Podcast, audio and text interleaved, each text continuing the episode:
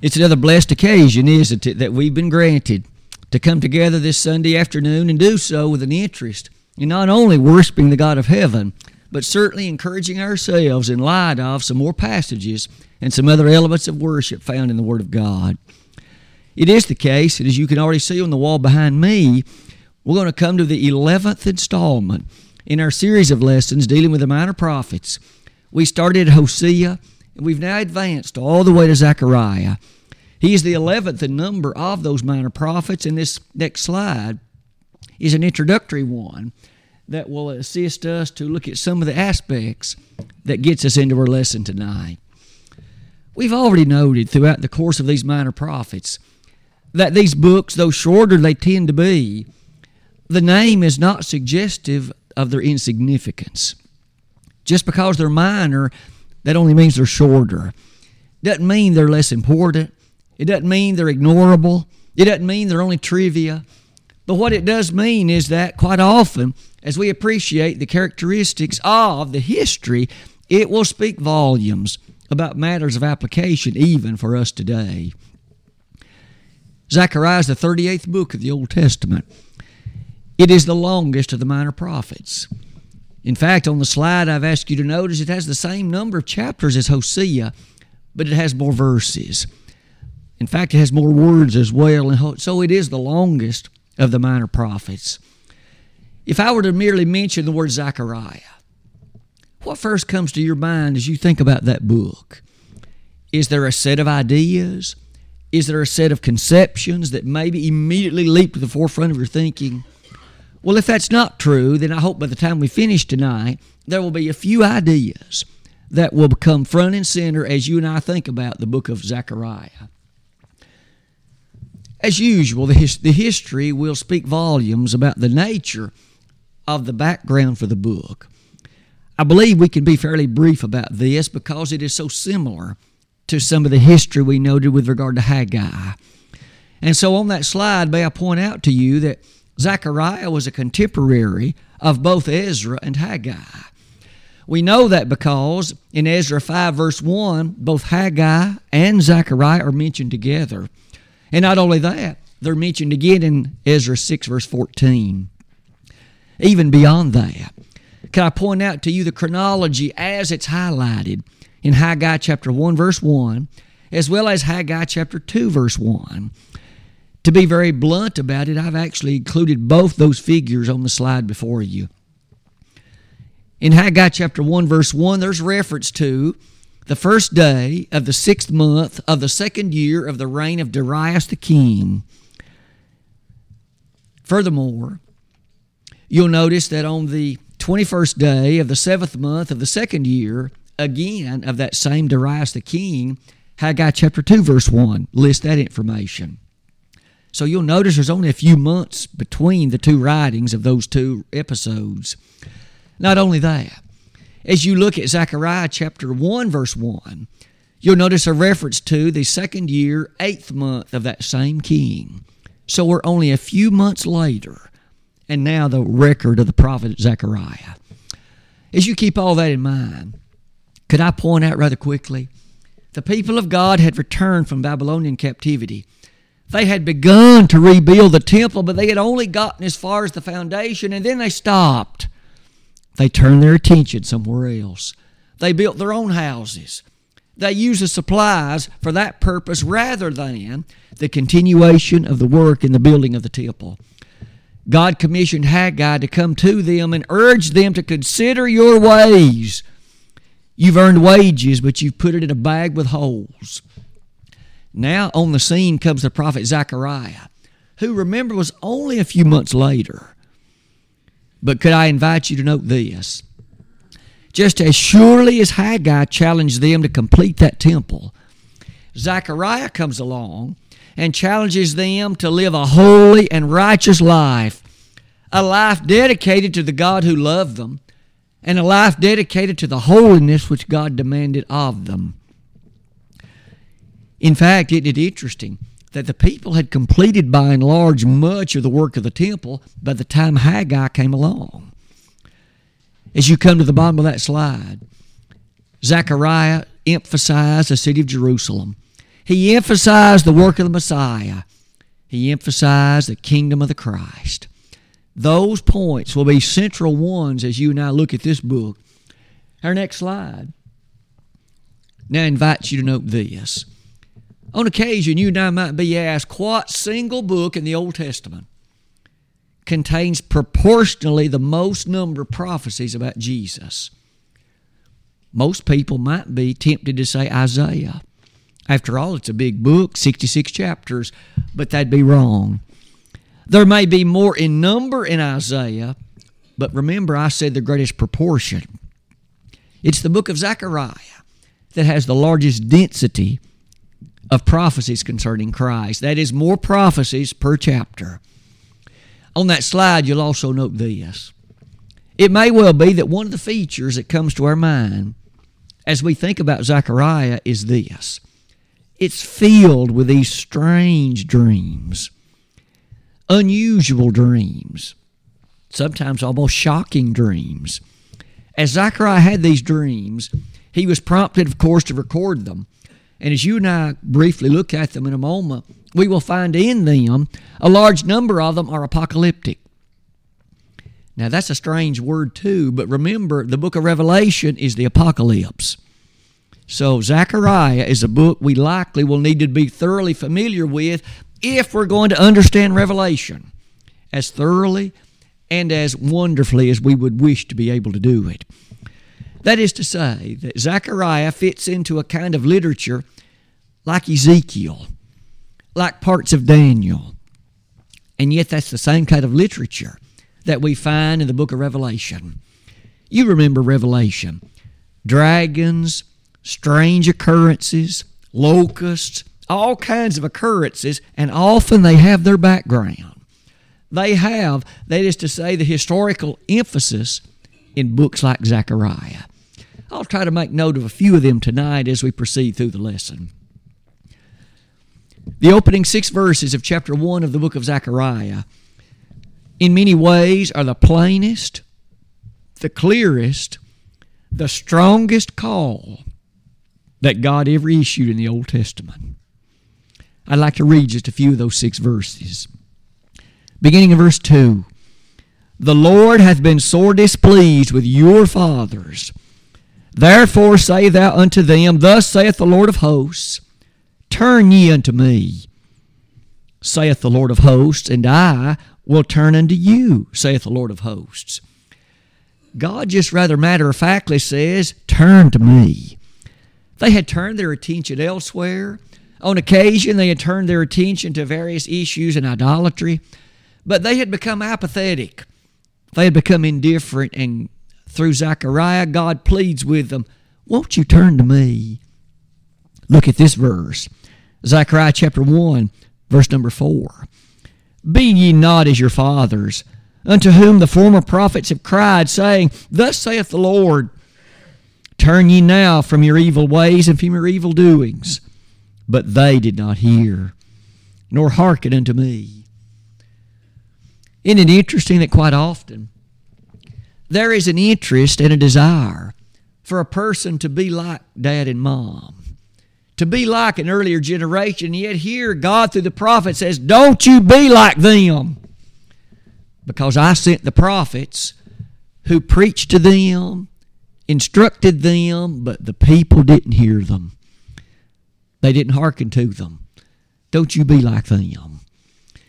God thus now inserted the rather strong message, turn to me. Listen to prophets like Haggai and Zechariah, and turn your heart in service to me. As that statement is made, let's now begin to notice what happens in those chapters beyond it.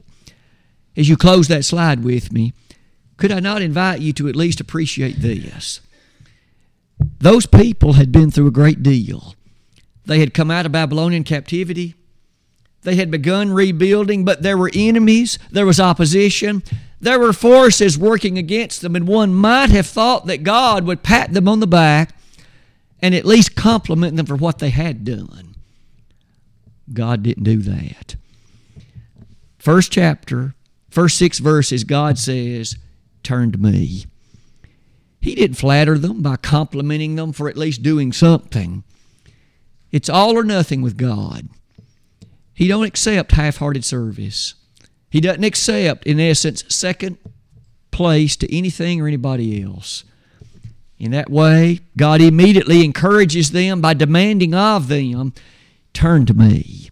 Don't be like your parents, your grandparents, other generations. You turn to me. With all that said, would you now take an interesting note with me about what happens as we begin to look at some of those strange dreams that Zechariah had? Might we be impressed? Eight of them are listed, beginning in the midst of chapter one and stretching all the way to the end, really, of chapter five and on into chapter six. You find eight unusual visions and dreams. But I would point out that it would seem to me, and those wiser than I might have a better idea than this, but it looks as if these eight is such that there's a pattern to them. Vision one goes along with vision eight. Vision two goes along with vision seven. Vision three goes along with vision six. And vision four goes along with vision five. That is to say, they are paired. And in that pairing, I'm going to try to highlight some of what you see in them. Let's look at numbers one and eight very quickly. I've tried to highlight some of the main ideas. You'll notice it on the midst of that slide. In Zechariah one, verses seven to eleven, and Zechariah six, verses one to eight, we find visions one and eight. Notice what you see in vision one. Zechariah sees an angel riding on a red horse. But not only that, they were standing in the midst of a group of myrtle trees. But sadly, and somewhat shockingly, there was a large number of horses in the meadow nearby. But those horses, as they're described, they had the following colors. Some of them were red, some of them were speckled, some of them were white. Now, we are told in those verses what the significance of much of that is. It had to do with peace, and it had to do with rest. Holding that thought in mind, now look at vision eight. This time there are four chariots. These chariots are pulled by horses.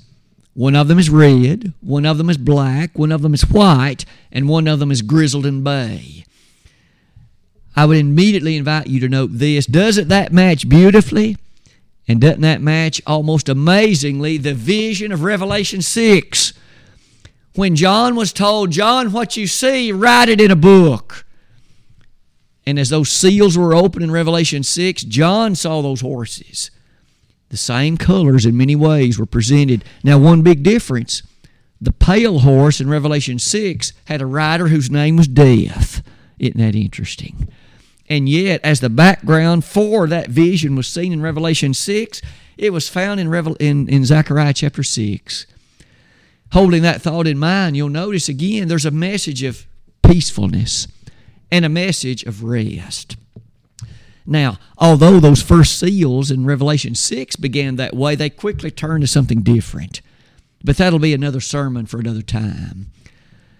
At this point, what about the second grouping, numbers two and seven? In vision number two, we note this. There were four horns cast out by four carpenters.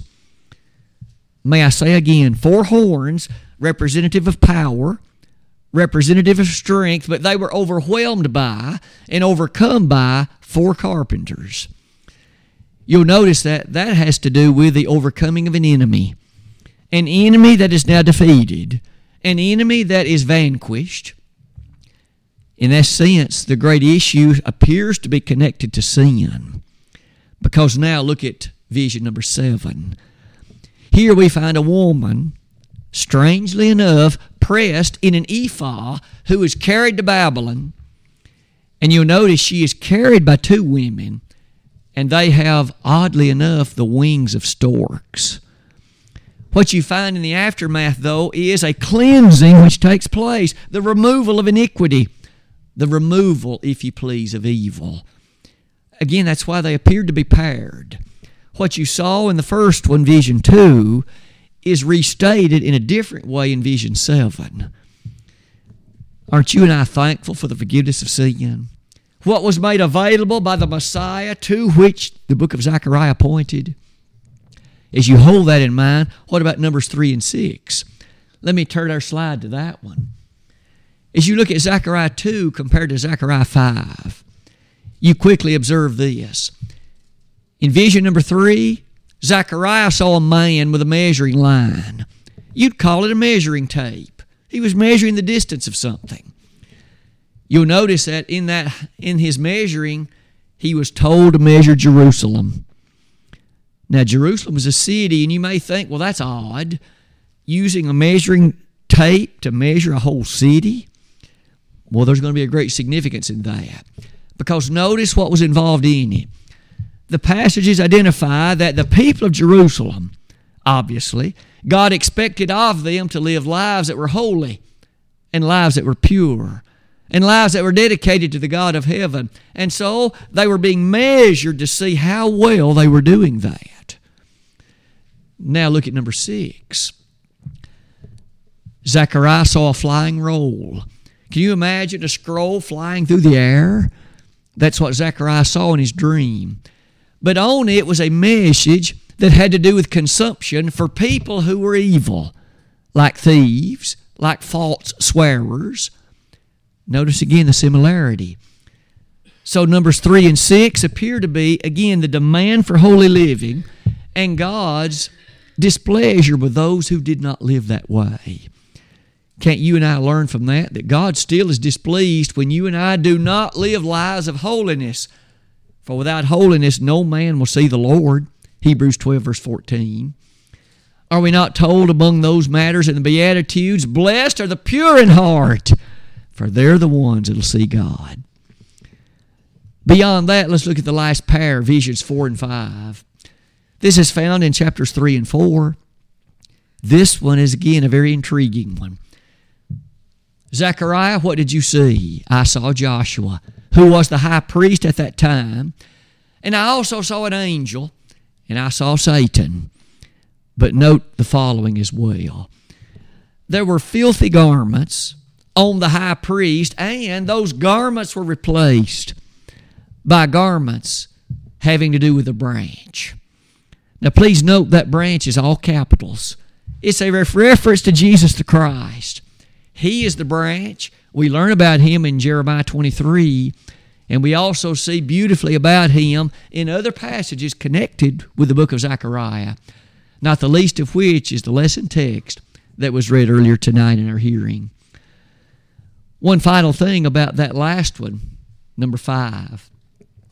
A golden candlestick. There were two olive trees, and that had to do with the success of the work of Zerubbabel. Could I pause long enough to say that will be a, tr- a dramatic help to us as we rightly divide Revelation eleven. What John saw there were two olive trees providing the necessary oil for the candlestick, and that's exactly what was a part of Zechariah's dream here. In many ways, this passage will help us as we understand Revelation chapter eleven.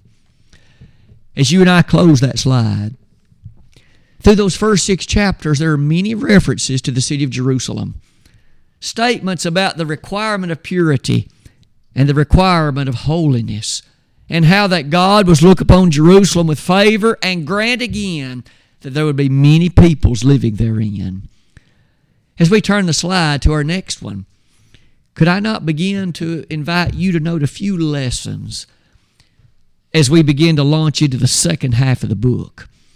Remember, Zechariah has fourteen chapters. We've really only looked at the first six. Some of these lessons, however, will highlight the beauty and the majesty of not only these chapters, but some of those chapters yet to come.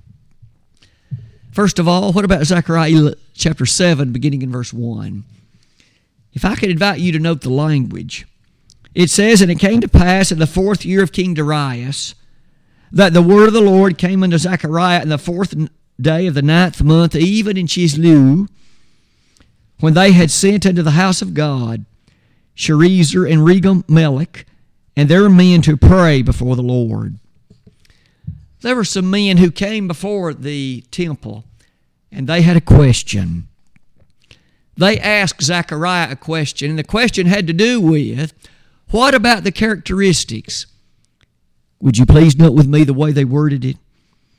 Verse number three, and to speak unto the priests which were in the house of the Lord of hosts, and to the prophets, saying, should I weep in the fifth month, separating myself as I have done these so many years? They had a question. We in the past, they would say, in the fifth month have separated ourselves, and we want to know, should we continue this now that we have come back from captivity and are again in Jerusalem? Should we continue this? Would you be impressed with how God through Zechariah answers? Verse number four. Then came the word of the Lord of hosts unto me, speaking to all the people of the land and to the priests, saying, when ye fasted and mourned in the fifth and seventh month, even though seventy years, did ye at all fast unto me, even to me? And when ye did eat, and when ye did drink, did ye not eat for yourselves and drink for yourselves? God says for that seventy-year period when you're in captivity, you did these fasts, but they weren't directed necessarily to me. For that reason, he now says this, verse seven, should ye not hear the words which the Lord hath cried by the former prophets, when Jerusalem was inhabited and in prosperity, and the cities thereof round about her, when men inhabited the south and the plain? In the verses that followed, God then demanded this of them, execute true judgment, and show mercy and compassion, every man to his brother. Oppress not the widow, nor the fatherless, nor the stranger, nor the poor, and let none of you imagine evil against his brother in his heart. This is what I want now. You treat everybody the way you want to be treated. Sounds like the golden rule of Matthew seven, verse twelve, doesn't it? Whatsoever you would wish others to do to you, do that to them. In this instance, don't you be oppressing orphans. Don't be oppressing widows. Don't be oppressing those that are poor and destitute. Make every judgment true. He goes on to say, don't imagine evil in your heart against other people. That's some of the finest descriptions of the gospel you could ever wish to see. And that was found in the book of Zechariah. One last thing on that slide. On that slide. And it might well be this. In that opening lesson, the true fast which the people were expected was a fast of dedicated service. It wasn't just doing without food in the fifth month. God wanted them to execute right judgments, to live a holy life, to treat others the way that they would want to be treated, and to do that consistent with what the will of God was. What about a second lesson? You can already tell what the idea behind this one is. The times of the Messiah. In many ways, I have been so brief. Many prophecies concerning Jesus are to be found in this book. I've only selected a few with the hope that our appetite will be whetted to appreciate what God revealed through the prophet Zechariah many, many centuries before the Lord ever came into this world. First of all, chapter six, verses twelve and thirteen. That was the lesson text that was read just a few minutes ago. Could I step through that pair of verses and do it with an idea to highlight some of what you therein read? And speak unto him, saying, thus speaketh the Lord of hosts, saying, behold the man whose name is the branch. So we have reference to a man whose name is the branch. That's Jesus. May you and I never forget that he was in the flesh. Hebrews two fourteen reminds us that he had flesh and blood just like you and I. But it, the verse doesn't stop, for it goes on to say, he shall grow up out of his place. Reminds us of Isaiah fifty-three two. And then it says, he shall build the temple of the Lord. Is it any wonder that Jesus said in John chapter two, destroy this temple and in three days I'll raise it up? There was a prophecy of what Jesus would do. But he wasn't talking, you see, about any physical edifice. He was talking about his body. Let's read on into the next verse. Even he shall build the temple of the Lord, and he shall bear the glory, and shall sit and rule upon his throne. Please take note with me. This branch was identically said to be king. He was going to rule on his throne. But it doesn't stop there either. He shall be a priest upon his throne. Would you pause long enough to ponder? In the Old Testament era, the priesthood was separate and apart from the kingship. We had those in the lineage of David who ruled on the throne. Isn't it true that David sprang out of the tribe known as Judah? The priest came out of the tribe of Levi, and the two were different. You could not have had a priest serving as a prophet, I'm sorry, as a king at the same time under the line of David. It could not have been. And yet here we find a prophecy. In the kingdom of the Messiah, the same one sitting on the throne as king will also serve as priest. King and priest at the same time. Isn't that beautiful? Jesus not only is King of Kings, First Timothy six fifteen. He's not only King of Kings, Revelation seventeen fourteen. He is the priest. He is our high priest, Hebrews eight verse one, Hebrews three verse one. King and priest at the same time. You and I must be astounded to appreciate the reality of that kind of prophecy. You may notice I did refer to the old law of Moses if we were to predate that, however. You do find in the Old Testament a character who was a priest and a king at the same time, and what an interesting figure he was. In Jeremiah, I'm sorry, in Genesis fourteen, we encounter him. His name was Melchizedek. He was king and priest of Salem. No wonder the Hebrew writer would say Jesus is a priest forever after the order of Melchizedek. Hebrews five verse six. Because again, he served as priest and king simultaneously. You and I, I believe, can quickly say that those in our world today who do not believe the Lord's kingdom has yet come, there are many who think the thousand-year reign on earth when Jesus supposedly comes back is when the kingdom shall begin. And those people think the kingdom is not yet begun. All of us who can see through a ladder can see that absolutely is not consistent with Zechariah. Zechariah said king and priest at the same time. Now those people who think that Jesus today is serving as the priest, but yet the kingdom has not started, the two don't match.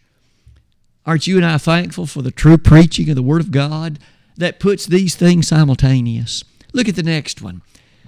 In Zechariah nine, verse number nine. Rejoice greatly, O daughter of Jerusalem, O daughter of Zion. Behold, thy king cometh unto thee. He is just, and having salvation, lowly and riding upon an ass, and upon a colt, the foal of an ass. Here we find in the writing of Zechariah a prophecy about the Lord's triumphal entry into Jerusalem. That's recorded in Matthew twenty-one.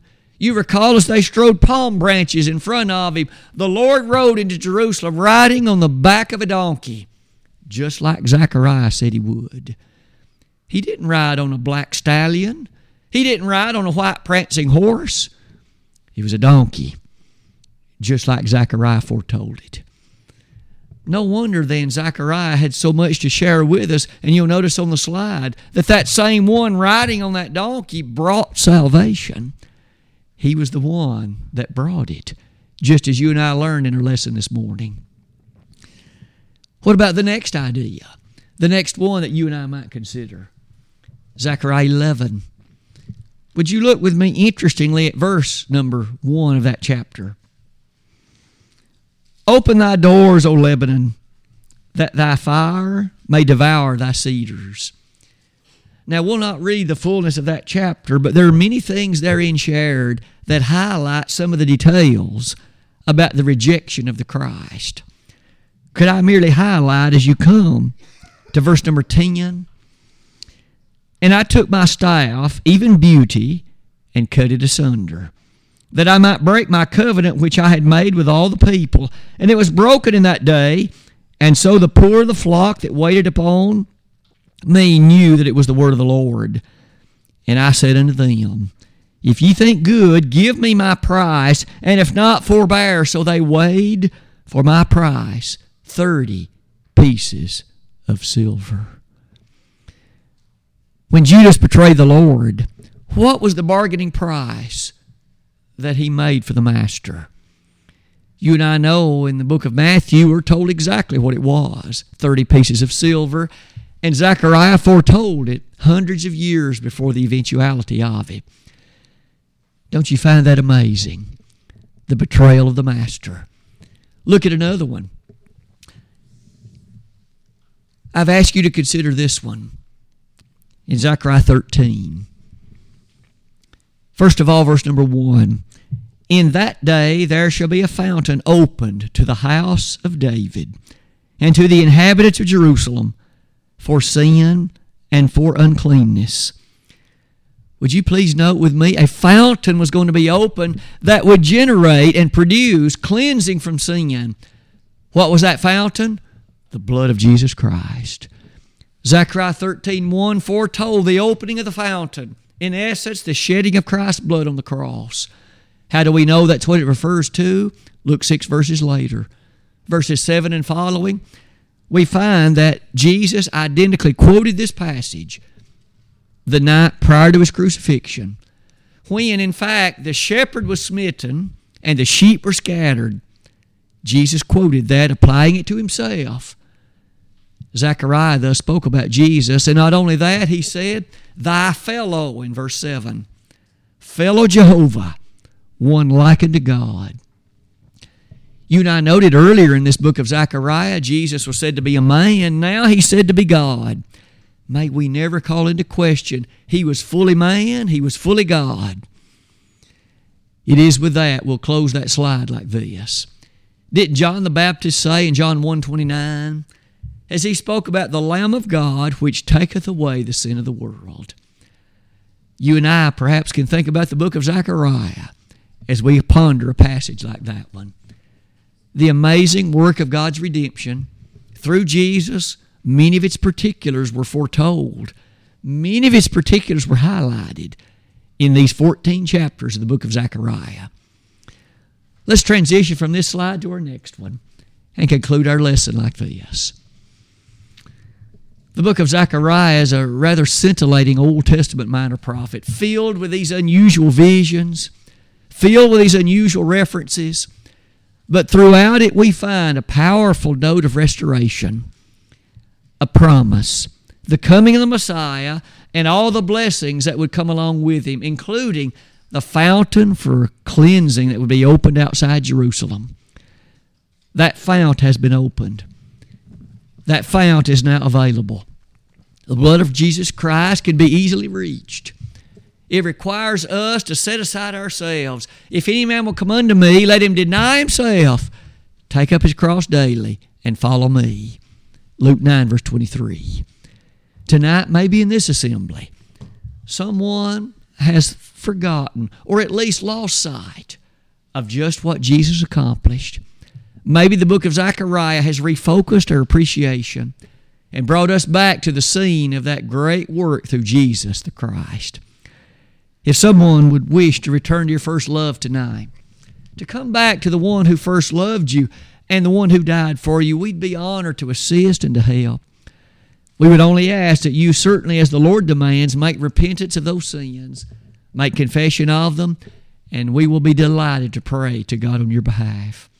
Tonight, if we could be of assistance and help, we issue this invitation and invite you to come while together we stand and while we sing.